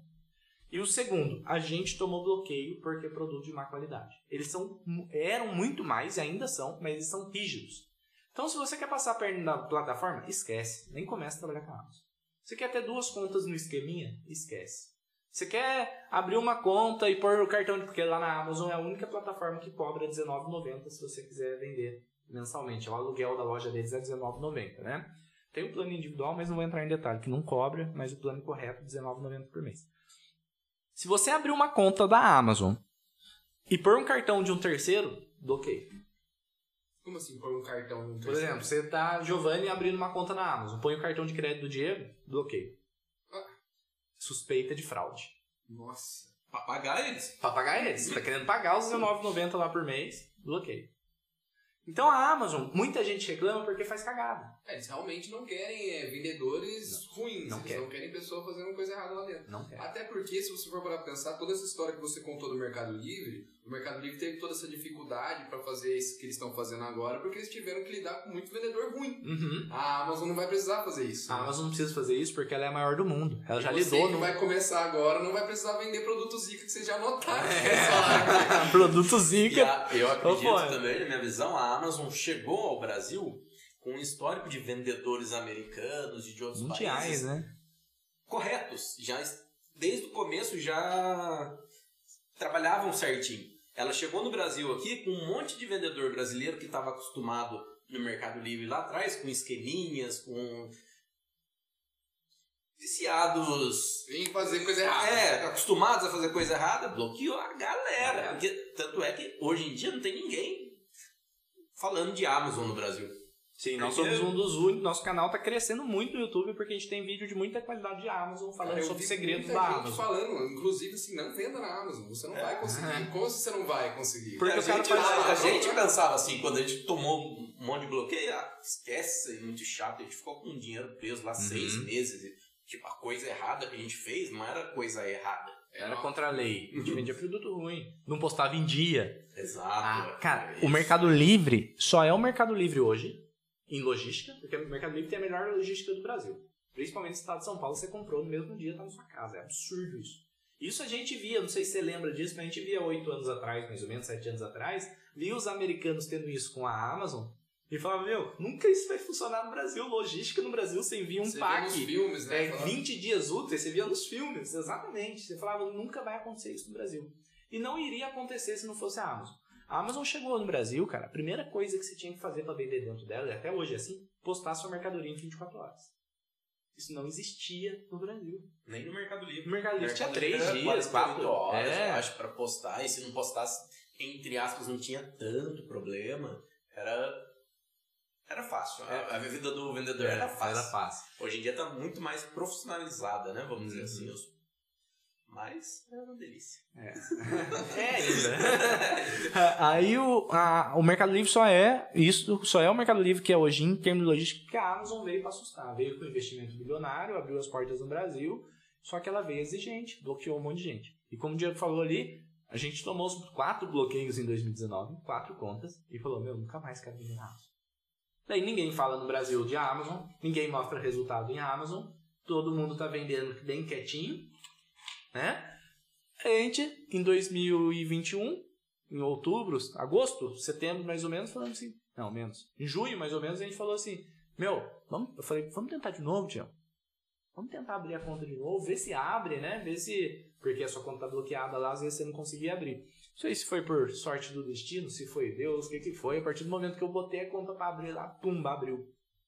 A gente tinha um CNPJ novo também, que a gente nunca tinha aberto. Colocou lá, abriu. E a partir desse momento, mudou a realidade da nossa empresa. A Amazon hoje é a mais cha- é um equilíbrio ali Mercado Livre e Amazon, né? Por isso que eu dei a volta do Mercado Livre para todo mundo entender. O Mercado Livre hoje é o mais chato de começar, mas a longo prazo possivelmente ele vai ser o melhor. É mais chato de começar a vender. Fácil de cadastrar, difícil de começar a vender, longo prazo melhor. É a Amazon, difícil de cadastrar, tem que fazer. Não é que é difícil, tem que fazer as coisas certas. Não Part- é tão intuitivo. Não é tão O- intuitivo. O Mercado Livre é muito intuitivo você se cadastrar. Exatamente. Mas a Amazon, a partir do momento que você cadastra e aprova seu cadastro, meu amigo, já era. A mesma coisa você ter uma conta premium no Mercado Livre. Você cadastrou o produto lá, às vezes, no Buy Box, ou a, cadastrou já, dá para ativar ads no primeiro dia de conta. Pessoal da Amazon liga para você na primeira semana de conta, pelo menos aqui ligou em quase todas as contas que a gente abriu, para ir pro Full, que é o FBA deles. Para quem não sabe o que é Full, Full é o sistema logístico que eles têm, que a gente envia toda a mercadoria lá para eles e eles fazem todo o trabalho. E a Amazon realmente faz todo o trabalho. Pra você ter uma ideia, a gente envia a mercadoria para lá, a partir do momento que vende, eles dão um posicionamento para vender mais, eles dão frete grátis para cliente Prime, são mais de 70 milhões de clientes Prime no Brasil. Ou seja, é muita gente com frete grátis dentro da plataforma. Além disso, eles posicionam seu anúncio, vendem, entregam, faz pós-venda e só devolve o produto quebrado você caso tenha. Você não tem mais dor de cabeça, entre aspas, nenhuma, a não ser seguir regras, fazer gestão de preço, gestão de bons anúncios, seguir um método e etc. Então, entre Amazon e Mercado Livre, eu começaria, mais uma vez, dos dois. Só que sabendo desses desafios nos dois. E na Amazon você consegue começar mesmo sendo você sendo CPF ou você precisa no CNPJ? Começa mesmo sendo CPF. O único desafio que você não pode, ó, aí tá uma vantagem que acontece na, no CNPJ, né? Na Amazon e no Mercado Livre você só pode participar de Fulfillment, que é esse sistema de logística que eu expliquei, com o CNPJ. Não só Fulfillment, mas como a logística própria deles, né? Que é a etiqueta que tem coleta ou ponto de coleta. Sim que dá uma relevância maior também. No Mercado Livre, eles chamam ponto de coleta, né? Uhum. Ponto de coleta nada mais é, nada menos no Mercado Livre que você vende, você leva em um ponto de coleta, um comércio local da sua cidade, e a partir desse momento o Mercado Livre passa lá e ele decide para qual transportador ele direciona que vai chegar mais rápido para o cliente final. O cliente final tem um preço melhor e tem uma logística mais rápida. Na Amazon esse sistema se chama DBA, só que ela é uma coleta grátis na sua empresa ou na sua residência. Só que tem que ter CNPJ também. Então, Entendi. eles geram etiqueta, você monta ali, eles vêm, coleta a mercadoria de forma gratuita na Amazon e envia para o seu cliente final da maneira mais rápida. No Mercado Livre também você tem um sistema acima de quantas vendas por dia que você está fazendo que ganha a coleta grátis? 30 vendas em loco? acredito que é 20, a partir de 20 já começa. Já começa. Você tem um volume, você tem coleta grátis, não precisa nem levar no ponto de coleta. Muito bom. Show? Show de bola. Então nós aprendemos Fornecedor, primeiro passo. Segundo, os produtos, né? Os produtos. Escolher os produtos, porque na verdade não tem regra. Regra. Acha aí e vende, né? Todo, tem público pra todo mundo. Qualquer dia a gente faz podcast só de produtos também. Sim. Né? É, depois nós falamos sobre marketplace. Já inserimos um pouco de logística. Né? Logística nos marketplaces. A gente pode ter um, também todos esses temas que a gente está falando. Eu acredito que esse é o primeiro podcast, para quem está escutando agora, é o primeiro Sellercast. Né? A ideia é da gente trazer um conteúdo de valor para vocês, de forma mais contraída, de forma né, puxando mais histórias e etc. E a partir desse momento, os próximos a gente pode fazer mais aprofundados em temas. Falta mais alguma dúvida para quem quer começar a vender? Bom, a gente já falou dos fornecedores, dos produtos do marketplace, a gente já falou em qual marketplace começar. Uhum. É, para cadastrar os produtos, Beleza. Tem desafio para cadastrar produtos dentro do marketplace? Qual marketplace que atrapalha mais, que é mais restritivo? Eu acho que a Amazon mesmo já começou. Né? Sim, a Amazon acredito que seja mais difícil de cadastrar. Na verdade, hoje existe integradores. Né? O primeiro sistema que a pessoa vai precisar contratar não é obrigatório, tá? mas para gerar nota fiscal se chama, é, se chama ERP e o que nós indicamos que a gente usa é o Bling. Então, o Bling, a partir do momento que você cadastra o produto lá dentro, você consegue mandar para as plataformas que você conecta ali. Então não tem muito desafio de cadastrar. O desafio maior é fazer um cadastro que venda. Porque não é só cadastrar produtos, né, Dian?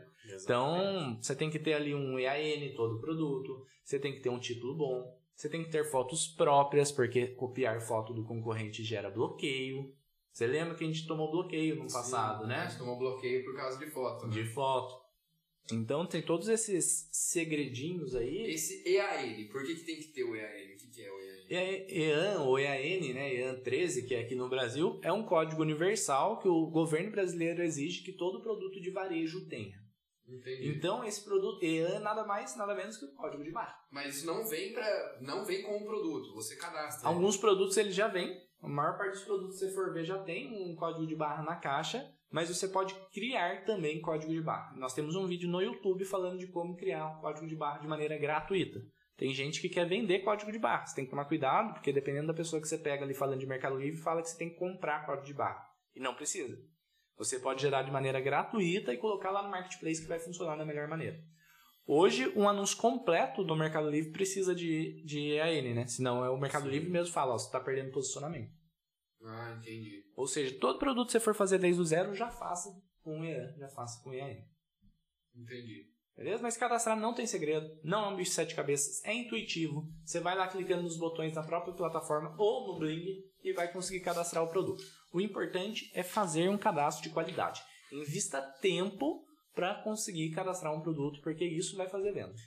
É muito importante também investir um tempinho para ler as políticas do Mercado Livre e Amazon quanto a cadastramento e produtos, para ver se você não está anunciando um produto proibido ou um produto restrito que você precisa informar o número da Anvisa, o número do IMEPRO, alguma coisa assim. E aos detalhes que são dicas que a gente dá no dia a dia, mais o Brunão aí falando de não copiar foto do concorrente, ter um fundo branco na primeira foto, a dimensão do da 1200 por foto. 1200. Se eu não me engano, dá pra você subir em outras dimensões, só que. Não é o melhor não é posicionamento, posicionamento. Se você não fizer 1200 por 1200, não dá para o cliente dar zoom na sua foto. Sendo assim, o Mercado Livre não entende que é a melhor experiência para o cliente, sendo assim, ele disposiciona seu anúncio. Olha só, essa é mais uma dica É. de ouro. É, são os detalhinhos que vai fazendo a diferença Uhum. no, No dia a dia. no dia a E, dia. e é, cara, é muito importante ler as regras das plataformas. A gente tomou uma lapada essa semana, semana passada, que quase que a gente perdeu uma conta na Amazon mesmo tendo experiência. Mais uma vez o, o Superman, né? Os caras entendem tudo, já tá dominando, vendendo quase 300 mil reais por mês na Amazon. Achei uma técnica. Achei! Vamos lá, arrebentando. Vamos testar. Dá pra abrir isso, Jean? O nosso teste? Você que manda. Não fala a marca, só fala o, produto que a gente ia dar de brinde. Tá bom. O, o Superman aqui foi. Arrumei uma técnica para sair da concorrência da Amazon de produtos com marca. É dar um produto de brinde. A gente achou um produto de brinde, canivete. Cartãozinho. Cartão, cartão canivete. Procurei nas políticas, daquele jeitão, né? Dá uma lidinha ali e tal, não tinha nada. Procurei no- na própria Amazon, tinha o produto sendo vendido na Amazon. Falei, tá de boa, bora vender. Achamos a técnica que vai Colocamos a equipe pra trabalhar, Hora fazer hora extra. extra, até não querer a gente mais. movimentou aí, eu acho que umas 30 horas de hora extra para cadastrar os produtos. Investimos em, em mercadoria. Ah, tá, tá, tá, tá. Mandamos tudo pro full da Amazon. Uns 5 dias depois, 14 notificações de uma 14 vez só. notificações de violação de política. Gente, vocês não têm noção do que, que é isso. Você tá começando, já era a sua conta. 14 notificações já era, você perdeu sua conta. Aí eu já liguei desesperado lá pra, pra atendente da Amazon, né? Falei, meu, tô quase tendo um infarto aqui, eu tô. Eu vou ser bloqueado. Falou, não, calma, pelo seu volume de venda tá muito alto, isso não afetou a possibilidade de você ser bloqueado, mas exclui agora os seus anúncios. Exclui, deleta do full. Enfim, investimos tudo isso, tempo, dinheiro, blá blá blá.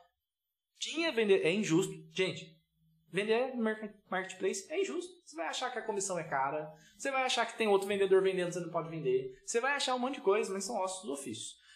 Daí, é, até me perdi aqui, fiquei triste com, com o injusto. Porque voltou o sentimento na minha, na minha cabeça de tristeza, de quase morrer ali. Aí, enfim, tinha ali na plataforma, tinha tudo, e mesmo assim a gente tomou notificação.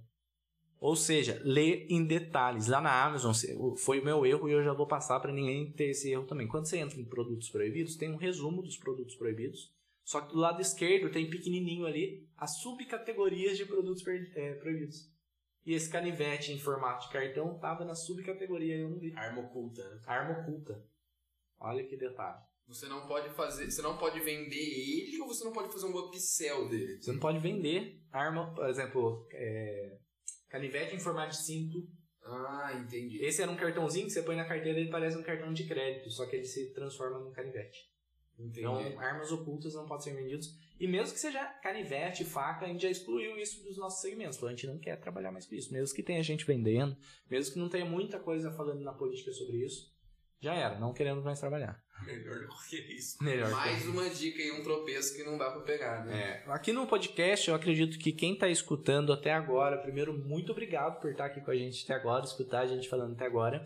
É, você precisa ficar atento além das histórias, né? Eu, eu sou um, um eu escuto podcast assim, diariamente, semanalmente no meu Spotify aparece até resumo do mês lá, aparece prêmio de escutar podcast tanto que eu escuto. Mas o que, que a gente tem que pegar mais no, nos podcasts, além de se divertir, passar o tempo, são esses pequenos insights. Por exemplo, se alguém que está escutando esse podcast estava com essa ideia, eu acabei de salvar a conta do rapaz ali. É. Tem que prestar atenção nesse tipo de coisa, né? Então vai pegando esses insights, vai pegando né, os, os detalhes das histórias que a gente conta aqui.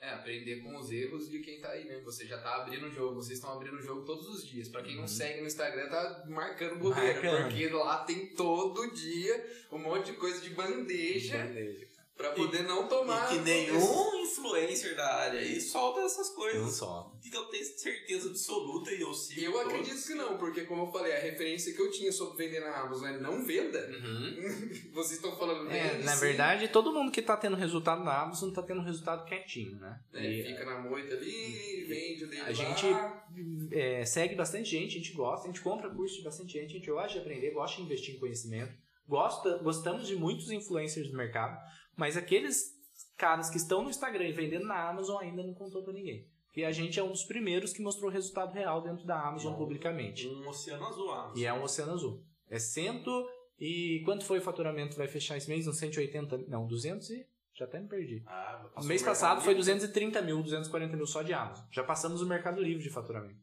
Nossa empresa faturou quase 600 mil reais no mês passado, 200, quase 30 e poucos por cento é só de Amazon. Entendi. Então a Amazon está valendo muito a pena, mas não deixe de começar no Mercado Livre, gente- porque senão não vai surfar onda. Mas pode falar então que você abrir marketplace, começar a vender marketplace e não vender na Amazon é um tiro no pé. É, hoje é. Na nossa visão é. Por tudo que a gente está vendo acontecer, não é. Bom, talvez o fato da Amazon ser bem rígida com, com a abertura da conta já é um, um, um bom caminho para você começar, porque você já vai começar certo, né? Você não vai ter aquele joguinho, aquele jeitinho brasileiro e falar, não, vou fazer assim, vou fazer assado. Não, Começa você tem que fazer certo e vai colher o fruto disso. Exatamente. E se começar certo em uma e fazer certo em outros, por exemplo, a gente não falou muito aqui hoje, mas tem a Shopee. A Shopee é uma outra plataforma que é muito fácil de abrir conta. Apesar da concorrência ser muito absurda, se você fizer uma estratégia legal ali, você vende muito.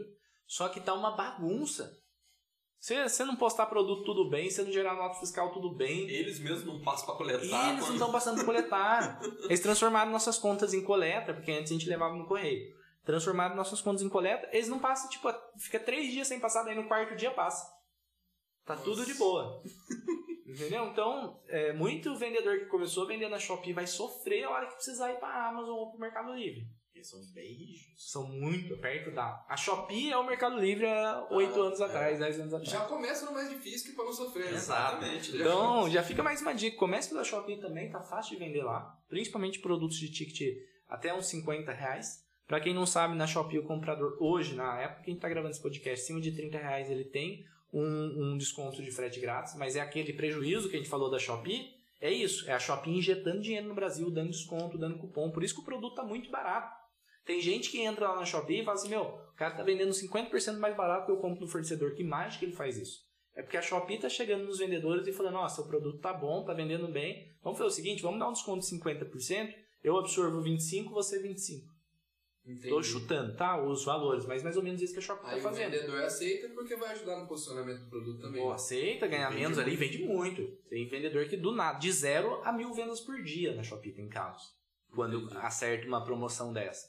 Mas para ganhar pouquinho, não emite nota fiscal, é é, como eu falei, é uma bagunça. Então a Shopee é uma boa plataforma para começar também, caso você seja full time. Porque se você tiver poucas horas por dia para começar, você não vai dar conta de Mercado Livre, Amazon e Shopee. É muito trabalho, muito estudo, muita, muita coisinha diferente neles ali.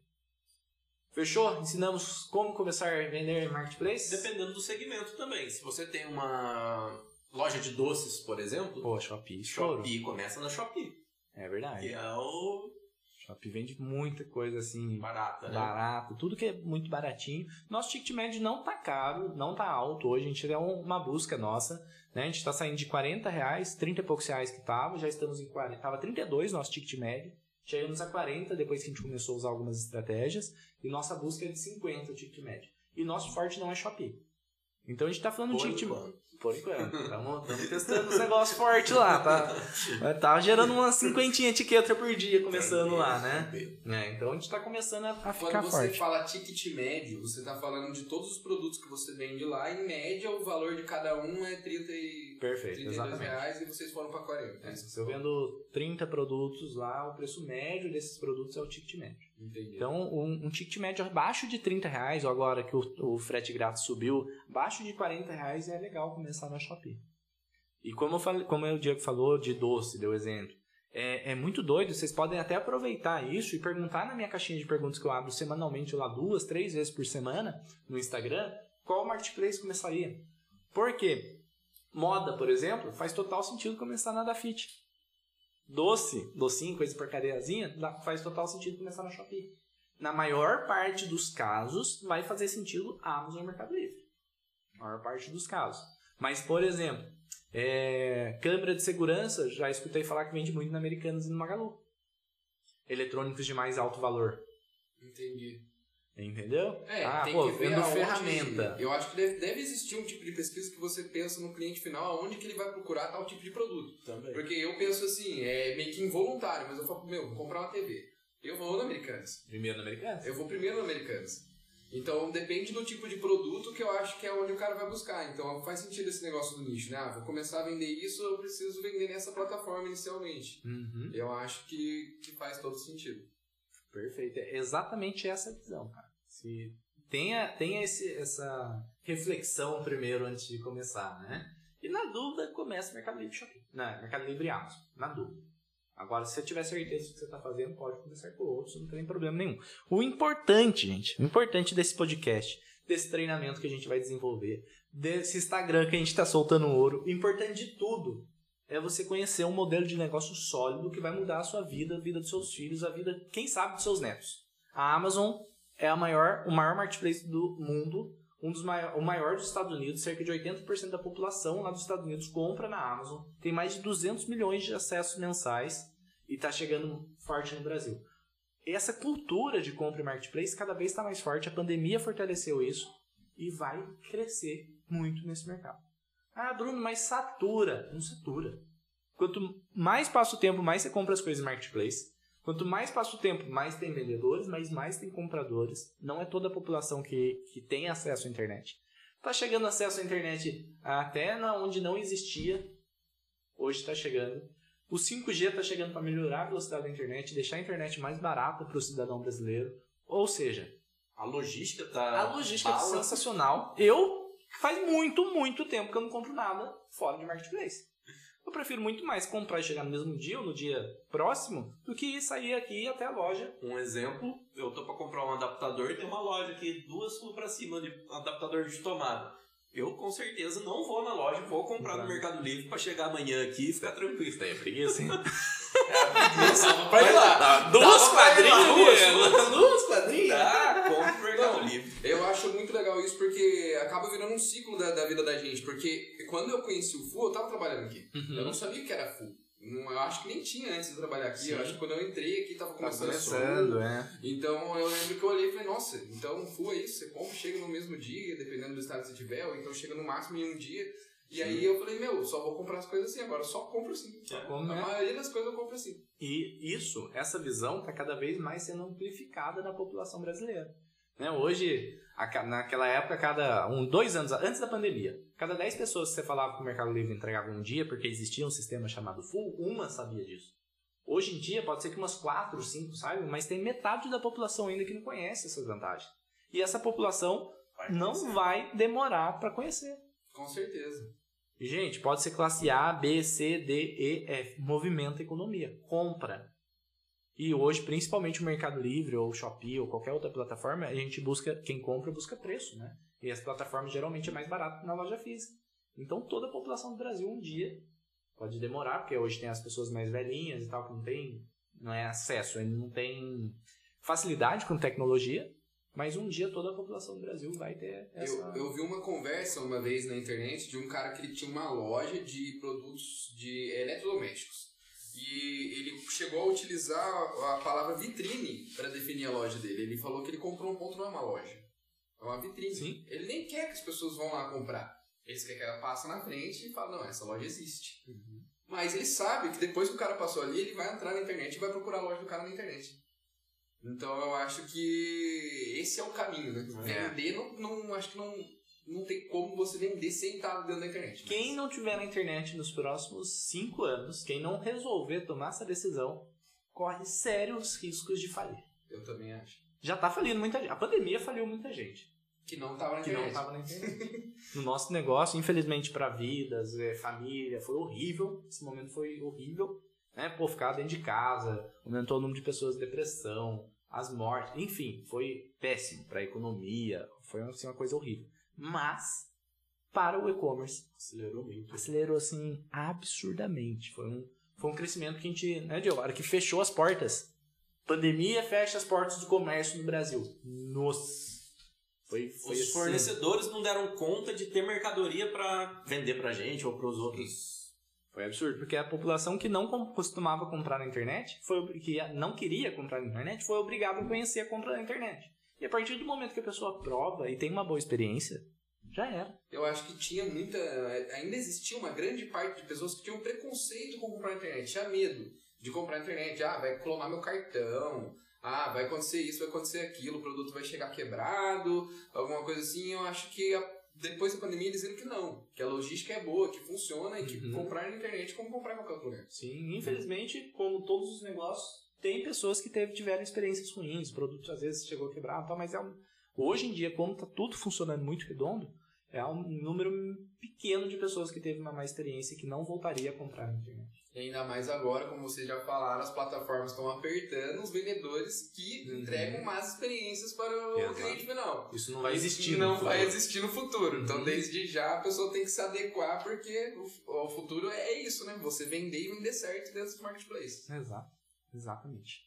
Mais alguma coisa pra gente ajudar quem tá começando? Eu acredito que foi show. Eu acho que a gente já passou por tudo que tinha que passar para poder começar a abrir o Abrir primeiro porteira. negócio, abrir a porteira e começar a virar. Então, a dica que eu tenho pra vocês é abra a porteira. Comece a vender. Ah, Bruno, não tem investimento pra começar a vender agora. O que, que eu faço? Comece a vender um produto usado que seja pra você bicicleta uma parado, bicicleta. videogame É parado. um celular velho pra você pegar a manha, pra você fazer o primeiro cadastro ali e falar, pô, eu tenho um cadastro ativo no Mercado Livre, sabe? Um negócio assim. Então, ah, pretendo começar daqui três meses. Por que não abrir já a sua conta, já enviar a documentação lá, enviar o Tirando RG? as dúvidas, lendo os detalhes. Exatamente. E se eu pudesse dar uma dica melhor ainda para quem está começando, em agosto, pela primeira vez estou dando spoiler aqui, em agosto nós temos a abertura do nosso método Seller Pro, onde nós vamos ensinar do zero, mapa da mina, o mapa do ouro mesmo. Vamos abrir a caixa preta da nossa empresa e ensinar como vender na internet como a gente vende mais de 600 mil reais por mês. Vamos indicar fornecedor, vamos falar sobre gestão, vamos falar sobre vendas na Amazon, Mercado Livre. Erros. Erros. Erros mais secretos, assim, que a gente não pode falar abertamente aqui, a gente vai, vai faltar, falar algumas aulas lá. Então, cara, de verdade, meu sonho. Por que, que eu comecei esse projeto? Porque meu sonho lá em 2011 era ter alguém realmente falando a verdade, como eu sei que eu falo a verdade, ensinando na internet. Eu pagaria cinco vezes mais, dez vezes mais o que o, futuro seller que vai começar a comprar nosso método vai pagar. Então, de verdade, eu começar, eu aguardaria para começar do jeito certo ali com o método, mas já cria sua conta, anuncie um produto usado e aguarde o método Seller Pro. Inclusive, acredito que esses tropeços que vocês vão abrir, né? Falar assim, meu, cometi esse erro, não cometa esse erro. Eu acho que esse é o conteúdo mais valioso de qualquer Vale muito, empreendedor. vale muito. É o que mais vale.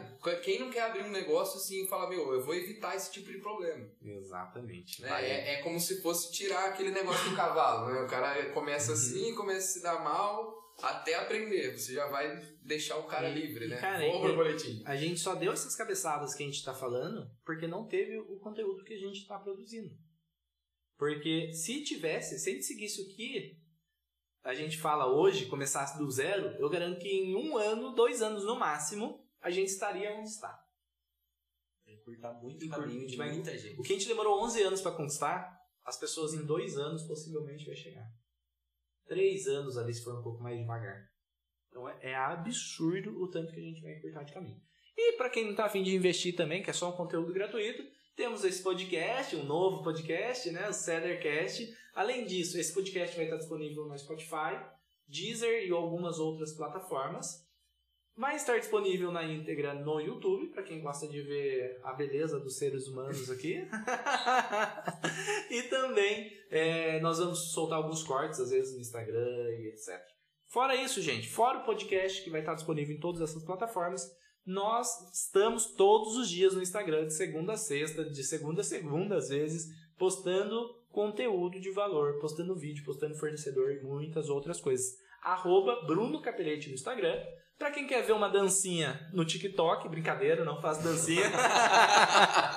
Mas tem todo mundo quando eu, Eu abri a conta no agora. TikTok. Eu não vi. Gente, quando eu comecei, a gente começou no TikTok, estourou muito rápido. Eu acho, acredito, porque TikTok tem muito essa, essa coisa das pessoas estarem ali para passar o tempo e pouca gente produzindo conteúdo de valor. Quando a gente começou a produzir um conteúdo de valor ali, a gente foi de 0 a 10 mil seguidores em dois meses. Então, eh, todo, todo mundo foi, gente, cresci no TikTok. Que dancinha? Tá vendo dancinha? Não vejo você fazendo dancinha. Como, como assim? Eu falei, não, gente. TikTok também é conteúdo de valor, também existe muito conteúdo ali. Então a gente tá no TikTok como arroba Bruno Capelete Seller Pro, no YouTube como Seller Pro, Bruno Capelete ali também. Então todas as minhas redes sociais para você aprender de maneira gratuita, gente. Eu entrego tipo muito, mas muito, muito ouro. E de verdade, se você tem zero para investir num treinamento e não quer encurtar seu caminho, não tem problema você começar com conteúdo gratuito. Agora, quero encurtar meu caminho, quero acelerar, aí você entra na lista de espera que está aqui na descrição para que seja avisado, seja o primeiro a ser avisado quando o Seller Pro, método, seja aberto para venda, tá bom? E Diegão, como nós achamos você nas redes sociais? Arroba Diego Capelete. Arroba Diego Capelete, Giovanni. O meu é arroba Giovanni Bittencourt. Aê, Fácil. bora! Esse foi o Sellercast de hoje, espero que você tenha gostado. Curte, gente, é o primeiro Sellercast e faz muito, muito sentido vocês curtirem. Não sei o que que faz no Spotify, Compartilhar. faz de tudo, comenta, tira print, solta no Insta e marca a gente, enfim. Põe Seria- playlist que não tem nada a ver. é, joga lá nas playlists, faz uma playlist top de música, joga lá no meio. Mas é muito importante que vocês nos motivem a continuar produzindo esse conteúdo, que não é fácil, né? Unir essa tropa aqui, não é, não é, não é fácil a gente separar o nosso tempo, porque é muito corrido. Giovanni tem um tempo, uma agenda extremamente corrida, nós dois aqui dentro da empresa também, e fora tudo que envolve, né? Tem o Brunão, nosso produtor ali por trás das câmeras também. Enfim, Dá esse apoio, dá essa moral pra gente, curte, compartilha e faz tudo o que você puder pra nos ajudar. Nos vemos nos próximos Sellercast da vida. Um abraço a todos, valeu!